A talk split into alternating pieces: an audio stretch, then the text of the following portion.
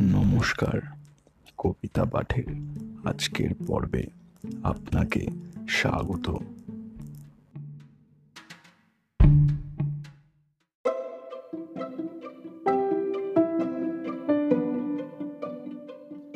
আজকে আমার নিবেদন কবি সুকুমার রায়ের কবিতা, ছিটে ফোঁটা।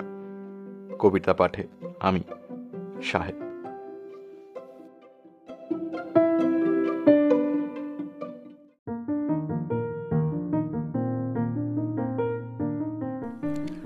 তিন বুড়ো পণ্ডিত টাক নগরে চড়ে এক গামলায় পাড়ি দেয় সাগরে। গামলাতে ছেঁদা ছিল, আগে কেউ দেখনি। গানখানি তাই মোর থেমে গেল এখনই। ম্যাও ম্যাও হলো দাদা, তোমার যে দেখা নাই। গেছিলাম রাজপণি, রানীমার সাথে ভাই। তাই নাকি বেশ বেশ, কি দেখেছ সেখানে? দেখেছি ইঁদুর এক, রানীমার উঠানে। গাধাটার বুদ্ধি দেখো, চাট মেরে সে নিজের গালে, কে মেরেছে দেখবে বলে চড়তে গেছে ঘরের চালে। ছোট ছোট ছেলেগুলো কিসে হয় তৈরি, কিসে হয় তৈরি? কাদা আর কয়লা ধুলো, মাটি, ময়লা, এই দিয়ে ছেলেগুলো তৈরি। ছোট ছোট মেয়েগুলি কিসে হয় তৈরি? কিসে হয় তৈরি?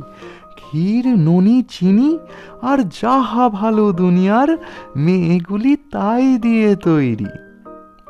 রং হলো চিঁড়ে তন, সব গেল ঘুলিয়ে। গাধা যায় মামা বাড়ি তাকে হাত বুলিয়ে বিড়াল মরে বিষম খেয়ে চাঁদের ধরলো মাথা। হঠাৎ দেখি ঘর বাড়ি সব ময়দা দিয়ে গাঁথা।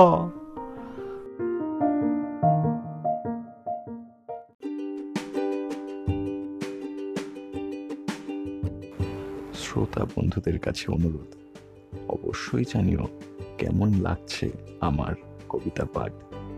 আর শেয়ার করতে কিন্তু ভুলো না। তোমার শেয়ার আমায় পৌঁছে দিতে পারে বহু মানুষের কাছে।